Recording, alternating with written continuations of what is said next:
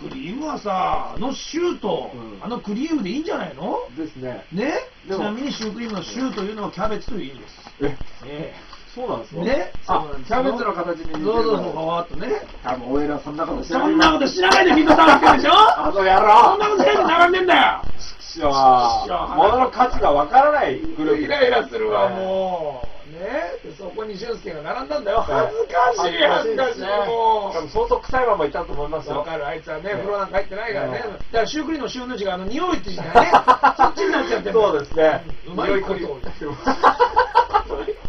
うまいことです。ということで、今日